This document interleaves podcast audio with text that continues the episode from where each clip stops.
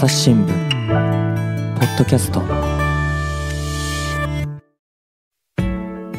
朝日新聞の神田大輔です、えー東京社会部の記者平山ありさんからですね日本にいるベトナム人の問題について聞いています。平山さんよろしくお願いします。よろしくお願いします。今回はですねちょっとあの女性の問題にですね、えー的を絞ってお話を伺おうかなと思うんですが在日ベトナム人の女性これどんな問題に直面してるんでしょうか？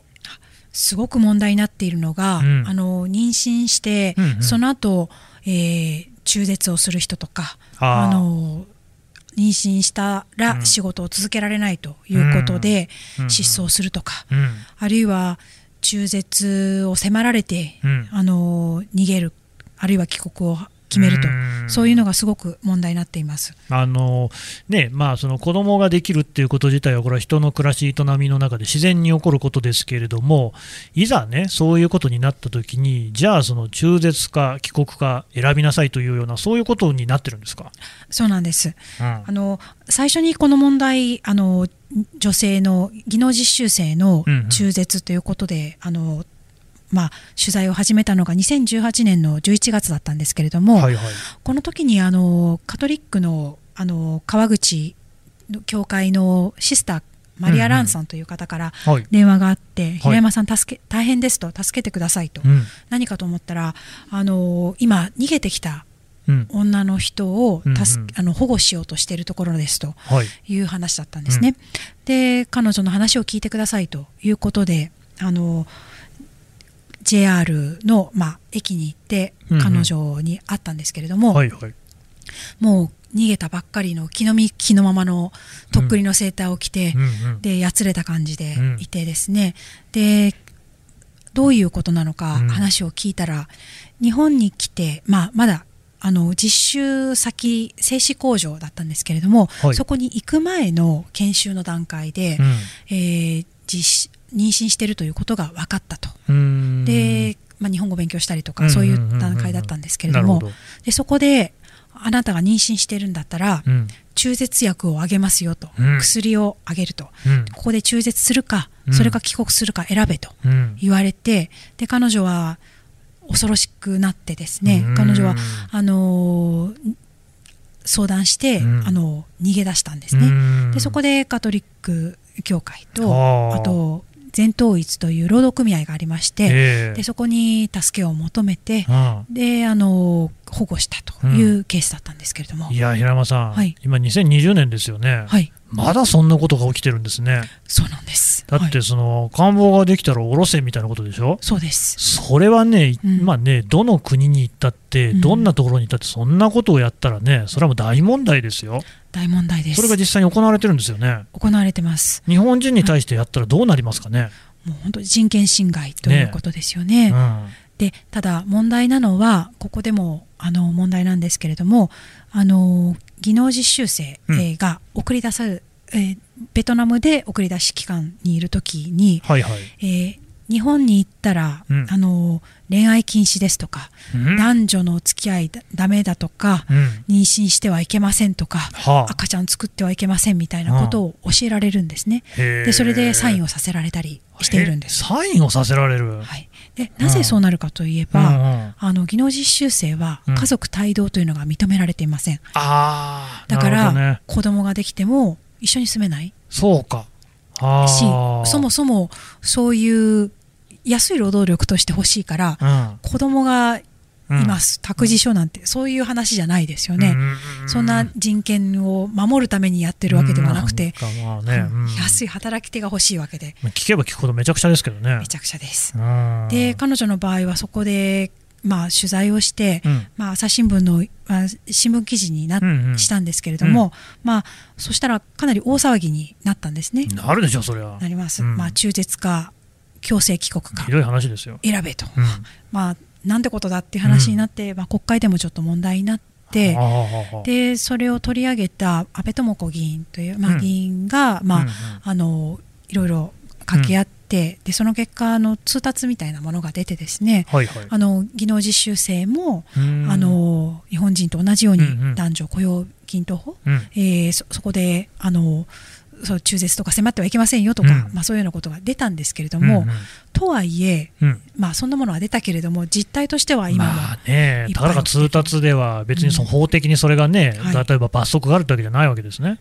ないです。うんでしかもそれが本人たちに伝わらず、まあ、そういうものあがそういうのをそういうことにしてくださいよっていう通達は出したけれども、うん。それは本人たちに、まあ、当時は伝わらなかった。うん。でその後今はあの実習手帳とかいうあの実習生が持っている、あの紙に書かれてはいるけれども、現実問題として、うんうん。あのそういうものは守られないから、うん。結局あの下ろす人が多いですよね。で彼女の場合は幸い、はい。あのまあ、いろいろ掛け合っあの、うん。労働組合も掛け合ったこともあり、うんうんうん。一旦帰国して、うん。で戻ってきて、うん。で愛媛県の製紙工場で働いて、うん。ただ日本にはもう連れてこれないので、あのおじいさんとおばあさんのところに置いてで、まあ、子守歌をフうん。ェイスブックで、あ。ーあの携帯電話で歌ってあげたりそうですか。毎日してると言ってました。辛いですね。うんいやでもね、うん。その今の話を聞いててもその中絶をする人がね、後を絶たないってことですが、はい、この中絶というのだって、はい。まあ、お金もかかるし、はい。お医者さんに行かなきゃいけないし、なかなか大変な部分があるんじゃないかなと思うんですがこれ、実態としてはどんな感じになってるんですかね？というのは日本人だったらばきっと中絶すると、するとあの産婦人科行ったりとか、え、まあ違うんですか？あの彼女たちの間では、えー、Facebook 上で売られているはい、中絶薬という薬薬。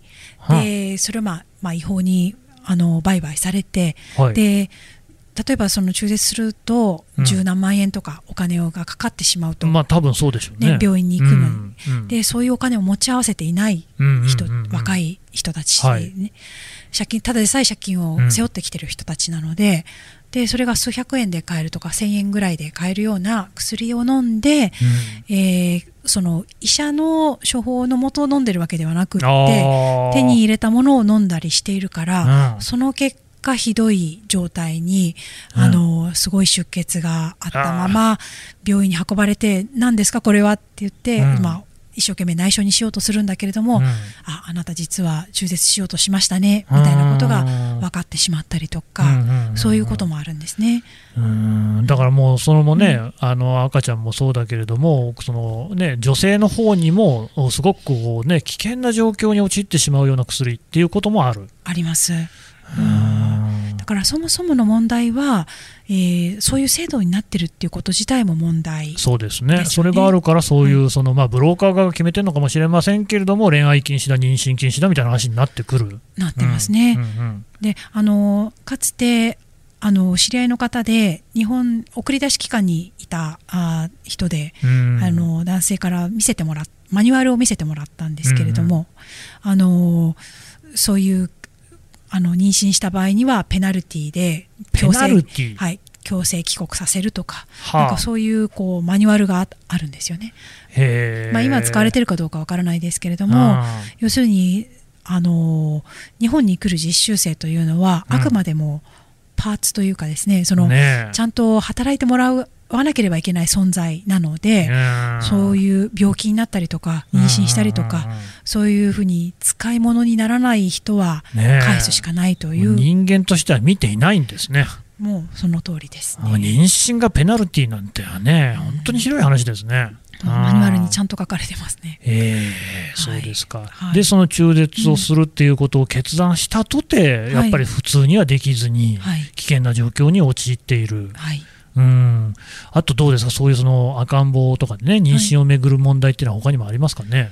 だからそれであの捨てあの殺してしまったりとか、あーそうかそうか、それはね。はい、よく最近もありますけれども、うん。うんうんえー、と生まれたあの、子をあるいはあの中絶薬で出たものをこう捨てたりとか、うん。あのそれがあのトイレを流れてうん。どこかで見つかって逮捕された人がいたりとか、うんうんうんうん。あのこの間去年かな今年か、うん。あ去年か。あの川崎でみあの生まれた赤ちゃんをあの捨ててうん。逮捕されたあの中国人の技能実習生もいたんですけれども、はその人の場合は、まあ、あの母親としてどう考えるのかみたいなことをこう裁判官からも言われたらしいんですけれども彼女としては他に方法がなかった。あで、まああのえー子供の、えーあの暮らしてるだろうなというらしい形跡が見えるお家の前にくるんあの赤ちゃんをくるんで置いたと。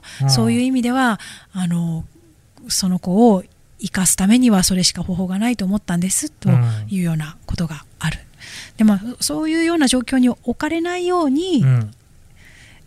何か別な手立てっていうのは制度としてないのかなと思うんですけれども、なかなか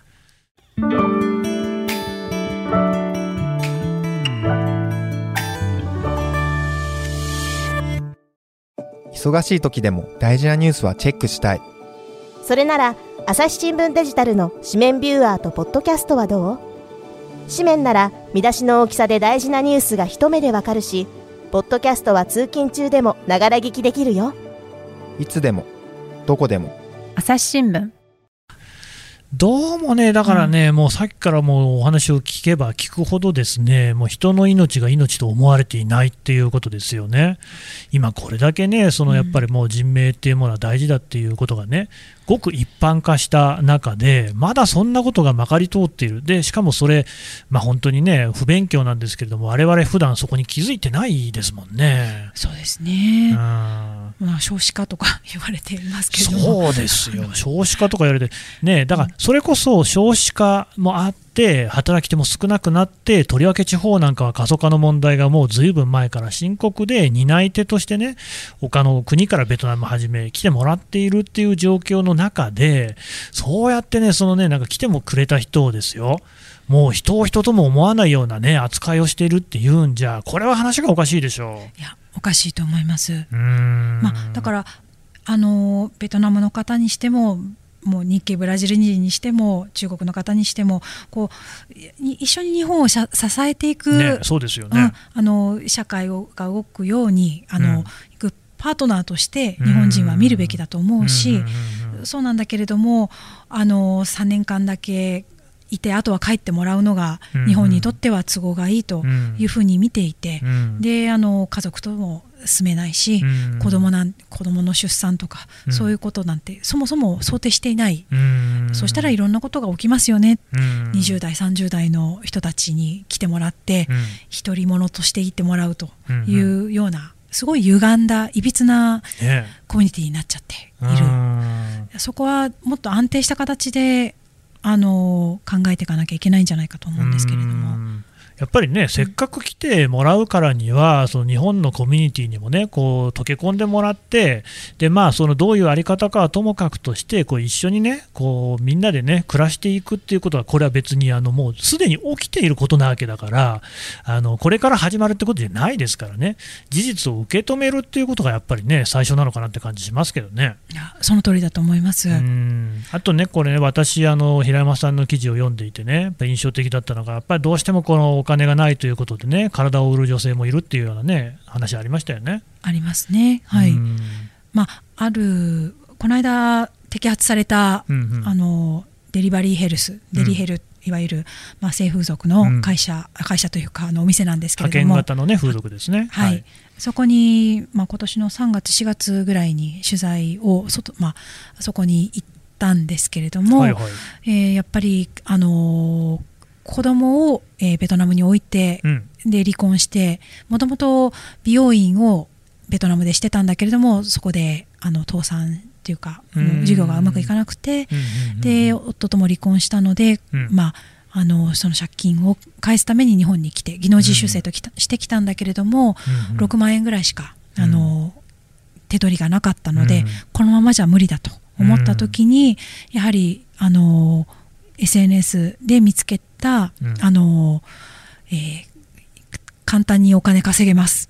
というそれを見つけてですね。それはベトナム語で書かれたものがあるんですか、ベトナム語でですね、えー。でそれは女性あの短時間あの高収入っていうようなことが書かれていたと。まあ、やっぱりそういうのを見れば、い。ベトナムの方でも、あそれうん。はその風俗業だなみたいなことは分かるんですかね。もちろんわかりますね。あやっぱりそうなんですね。うん。で彼女の場合は、うん。そこで試しにやってみたと、うんで彼女は本当はあの化粧品のあの梱包作業みたいなお仕事をしてたんですけれども手取り6万円とかだったらとても払えないと、ねあ技能実習生としては無理だなと考えて、うんまあ、ちょっと試しにやってみたら、まあ、あの7ヶ月ぐらいで250万ぐらい、あのまあね、あの稼げたので、うんであの、まあ、コロナの中、ね。感染の恐怖に、よね。うん怯えながらも、うん。えーそちらで貯めてで帰ろうとしているんですけれども、ただあの彼らの場合ですね、うん。あの SNS をベトナム人同士の場合だと、うん。あの写真を撮ってすぐにアップあのこう写真を上げちゃうあのー。SNS 上に上げるっていうリスクがあるから、あるいは知り合い、狭い世界なので、はい。わバレてしまうという心配があるから、うんうん。日本人向けのお客さんうんうんうん。の、まあ、彼女は専門にやってたんですけれども、ん。そういうことでやったりとか。うん。で、まあ、ただそのお店は摘発されてしまったんですけれどうもん、まあ、そういう道を選ばざるを得ないような女性たちがいるのは、あの残念なことですけれどもあるんですね。摘発されたっていうのは、これはなぜ摘発されたんですか、情報提供があってですね、はい。あのもともとは中国人が、うんのママがやっていた、はあところで、あのーとてもあのお店にいる女の人たちもうん。中国人が多かったんですけれども、はいはい。数年前からベトナム人があのへー20代の若いうん。可愛らしい子がお店に入ってくるようになったら評判が良くなって、なるほどね。日本人としてもとても可愛い、あのいいねみたいな。で人気が出てしまって。人気が出てしまってうん。そこでもう50人とかベトナム人が50人50人ですか？登録制みたいな感じでですね。でそこだとお店があの用意したアパートもあるから、あーそこではい、家賃もかからないし、なるほどね。指名したら指名されてきてとかね、うん。そういう状態があったんですけれども、でもまあ摘発されるってことはやっぱり違法に操業してたっていうことなんですよね。もちろんもちろんもちろん。で、はい。だからもううん。この間の話もそうでしたけれども、はい。そのね、失踪した、はい。あのベトナム人の人の方が、なんかはいむしろその待遇のいい仕事にね、はい。行き着いちゃったとかってね、はい。でもまあ使っているのは偽造の ID だったりすると。はい。でこの場合もその、ねまあ、はい。売春であったりとか、その違法な風俗業に手を染めるんだけれども、はい。まあ、残念ながらと言いますか、はい。まあ、収入はね、そちらの方が安定して、はい家もあるっていうことですよね。はい。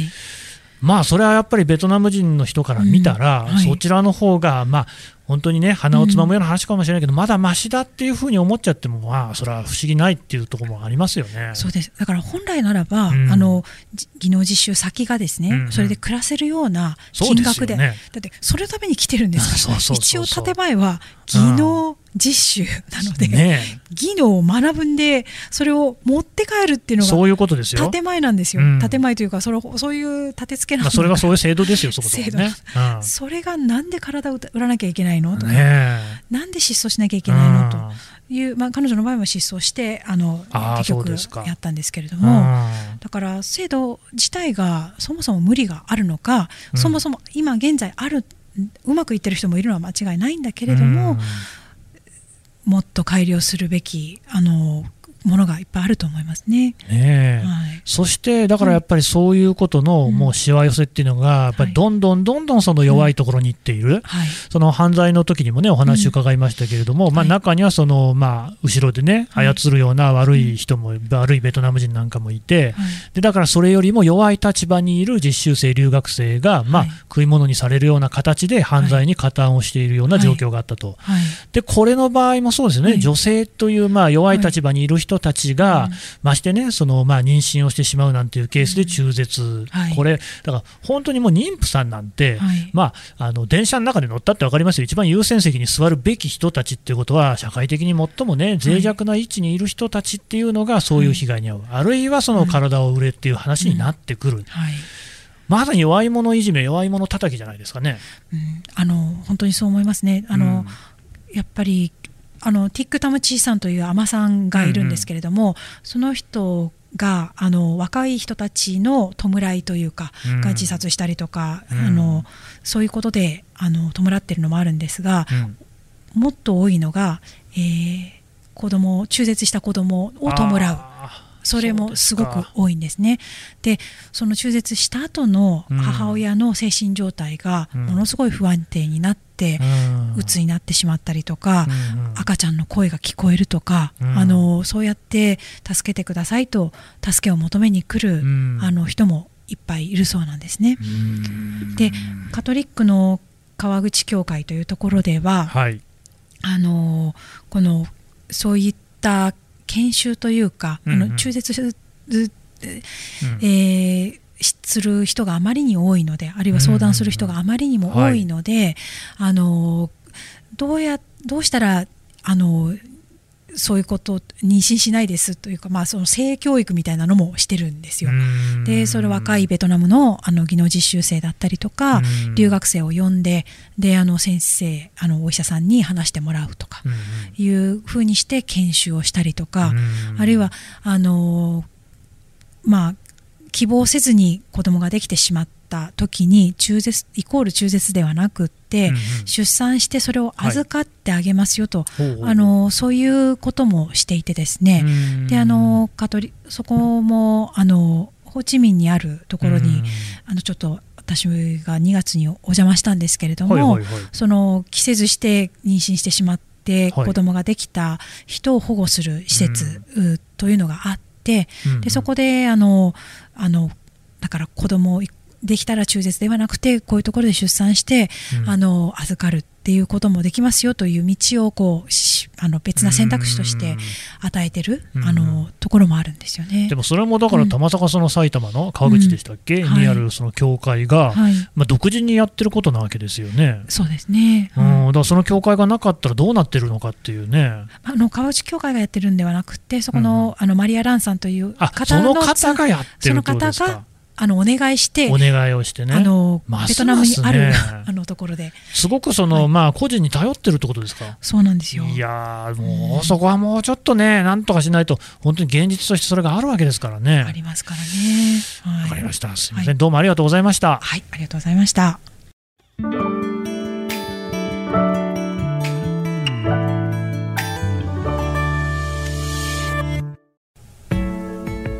はい、というわけで平山さんのお話を聞いてきました。